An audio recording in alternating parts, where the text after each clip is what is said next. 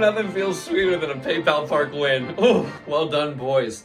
Let's start with some news. I didn't know that Miro was fasting. This actually makes a lot of sense because I've been saying that he looks really tired in some of these games. He's not running as much. I thought it was the system, but I think it's because he doesn't have food or water in his system. And great play uh, by the league to celebrate Ramadan and just allow the players to actually break their fast so they can get a bit of energy. So, I mean, Miro doesn't complain about it, he doesn't do anything about it, never brings it up, just hard worker in and through. Just So that's really interesting to know about Miro. Gruezo's back. That was interesting to see. I don't think this game really highlighted much from him. I think he was a very silent killer here. He helped switch the play line. He did great, but good to see him back and healthy. I hope he stays healthy.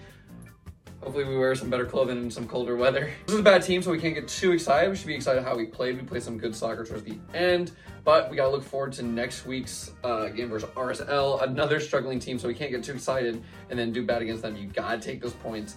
You can't take any opponent lightly, especially in MLS when it's a really rock, paper, scissors game. I've mentioned that before multiple times. You never know who's gonna match up well against you, so we have to take RSL seriously, and those are must for three points. And then finally, Nico Tsakiris. Uh, I think he says about two weeks out. It'll probably be another two weeks or so, but we may see him soon. At least in the squad, or at least with Quakes too. So that'll be interesting to see. But let's move on to. I don't have many, but it was a sloppy start. That first minute felt like 10 minutes of giving away the ball. I thought they were going to score multiple times. Very slow start, very sloppy, very lazy at times, just figuring the passes were going to work. And they came out hard, respect to them. They honestly may have even deserved one or two. So we got pretty lucky with that. Some bad giveaways on top of that, but and then there's Benji Kikanovic, who's just so unlucky right now. I don't really sense of negative on him, but just not getting there, not putting in the back of the net. Benji could be on four or five goals right now. So that's really crazy to think about. And I would have just liked to see Jack Skahan play. Obviously, I really like him. He's a really cool guy. I would just like to see him play. We have a 3-0 lead. He's only played in the first game of the season. Michael Baldisimo got a few chances. You put Judson in. I get it's different per game, but you got a 3-0 lead. At least going 10 minutes would have been interesting to see. But I mean, also respect to Luchi in that sense for following a game plan and seeing it as a 0-0. Let's move on to the positives. Espinoza is that guy. He was doing little skill moves going around people, unstoppable. Crosses were beautiful. He had a negative ball. We all know if you've listened to my thing, my podcast before, I love the negative ball. We never do it. Espinoza was doing it. Went to the one to Miro where he did a little fancy flick and then it was a turnover. He had great shots. He had the great goal and then just a selfless leader. Great team player to give the ball to Jabo so that he can get a bit of confidence, get on the score sheet, and then Jabo scores an absolute beautiful goal and open play later. But ooh, that first goal, Jamiro Monteiro running down. Miro saves it, the effort, the hustle to get the play, sends it to Cade. Cade has a nice little move, and Cade had a phenomenal cross. I know we give him a lot of flack for stuff like that. That cross was beautiful. That was the whole part of the play for me. That was the best part by far. And then good uh, finished by Espinoza. People on the back line had some quiet, good games. I don't think they were doing all the flashy stuff, especially with these other guys really shining, but they also deserve a lot of praise.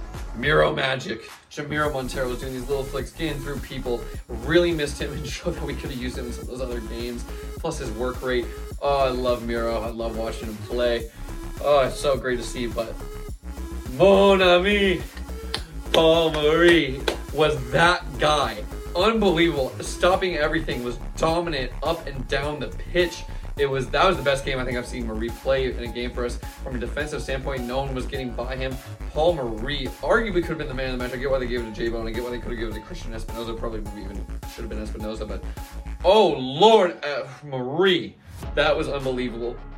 Well done, building his confidence. And I thought the first two weeks I was hard on him. They were attacking his side, and there was a bit of drop off. I thought Trauco was doing well maybe picked up a little bit injury or had a little bit of sloppy game. And Marie really showed himself, improved it, and honestly has earned the spot as the clear number one if this is the result we're getting. And that was unreal. Great switching of play, and I have a feeling Gruezo being a part of this helped, but also maybe a lower team. Yueill's also played a part because he did a lot of it. But having it on one side of the pitch, seeing there's a bit of clutter, just passing it back a little bit and switching into the wide open guys over there. Oh, we did it so much, and I really think that's why we were attacking so much. We got so many options with Cade and Espinoza today.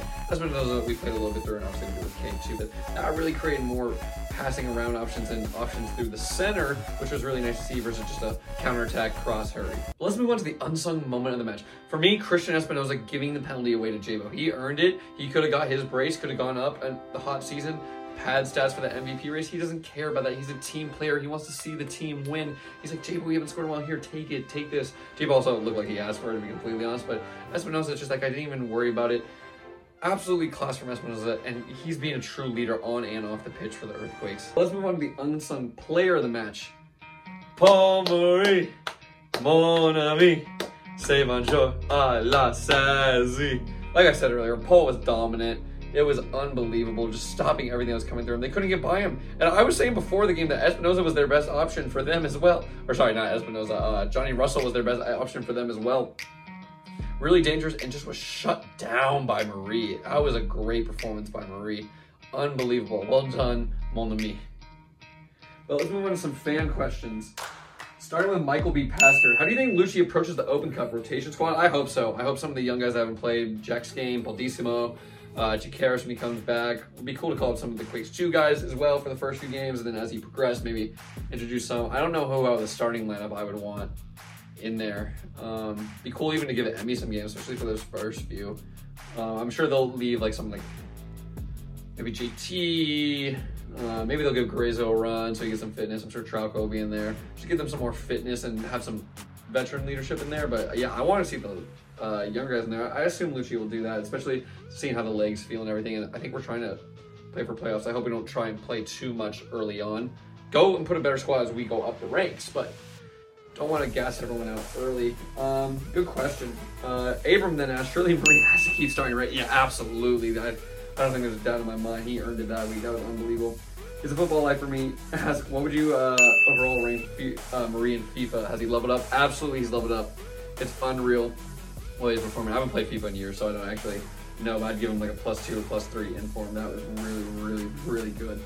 Abel then asked, who's your MVP frontrunner? Why is it Espinoza? They're not going to give it to Espinoza, especially because they're a mid-table team. But I think this is something that's really frustrating from the journal this uh, standpoint. And I haven't seen the other players, and I don't really know what's going on in the locker room. But from what I can tell, there's also like a characteristic of who you are as a person that plays into sports. And I feel like a lot of time journalists and like these people that talk online don't really see that in your locker room presence. And Espinoza is lifting people up like that as well. He's being a good teammate. He's great to be around, workhorse. A lot of things he does off the ball and off the stats, and his stats have been great this season. So it's hard if he's not at least in the race. That is disrespectful. I'm not one of the top runners. But yeah, it's San Jose. They're not going to give that to us. All right, El Velasquez, good to see you back uh, with the final question. I've been busy with family stuff. I've seen that. I hope everything's all right. I hope you're doing all right. Uh, but the Quakes are undefeated since the last time I've gone to a game. Should I stay home for the LAFC game? No, man, I miss you out there. I mean, I'm not there either, to be completely fair.